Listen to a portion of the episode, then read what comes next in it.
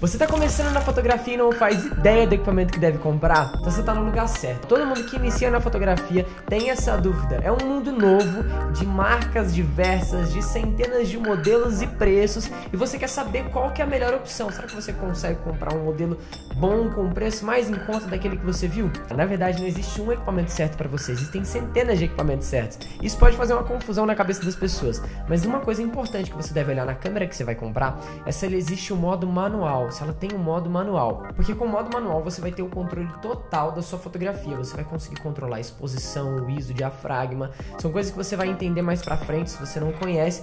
Inclusive a gente vai ter até um vídeo falando sobre isso no canal. Chega de enrolação, vamos falar. Eu separei quatro câmeras aqui que você pode utilizar para iniciar na fotografia. O que, que eu priorizei colocar nessa lista? São câmeras que você consegue trocar a lente, ou seja, são câmeras com lentes intercambiáveis e com bom desempenho para quem está começando. Primeira câmera da lista é a Canon T100. É uma câmera aí na faixa dos R$ 1.600, já com a lente do kit. Ela tem 9 pontos de foco, não é muita coisa, mas por ser uma câmera moderna, ela tem até que uma velocidade bacana. E assim como todas as outras câmeras dessa lista, ela tem Wi-Fi, então você consegue passar as fotos pro seu celular via Wi-Fi. Algumas desvantagens dela é que ela não faz mais de 3 fotos por segundo. Então você vai fazer uma foto esportiva, algo que você precisa de velocidade, ela não vai te atender muito bem. A segunda câmera dessa lista é a Canon T7. Por que, que eu escolhi a Canon T7? É uma câmera com preço um pouquinho mais alto, ela tá na faixa aí dos R$ 1.800, reais, dois mil reais. Ela tem um pouco mais de megapixels do que a T100. Ambas as câmeras fazem 3 fotos por segundo e possuem 9 pontos de autofoco. Nessa elas não se diferenciam tanto até mesmo na questão da tela. Ela possui uma tela fixa na parte de trás,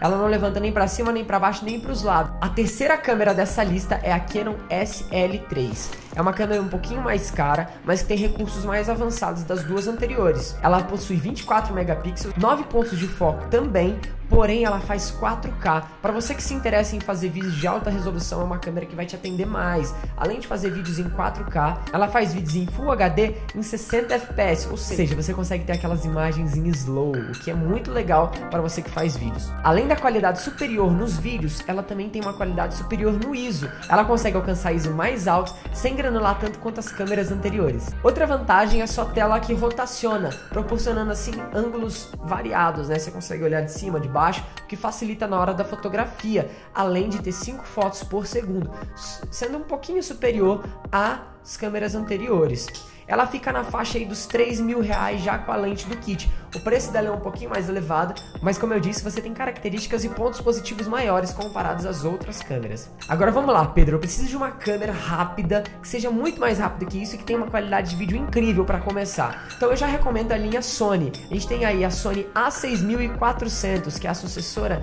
da A6300, com 24 megapixels, ela tem a capacidade de fazer 11, exatamente, 11 fotos por segundo. Além de ter um modo silencioso em que você clica e não tem som, ela consegue fazer 8 fotos por segundo. O que é muito legal, às vezes você está num ambiente silencioso, quer fazer aquela foto ali sem que alguém perceba, né? Como todas as outras câmeras, ela tem Wi-Fi, ela tem uma tela que se rotaciona, né? Então você consegue fotografar de ângulos diferentes e possui os absurdos 425 pontos de foco. É isso mesmo.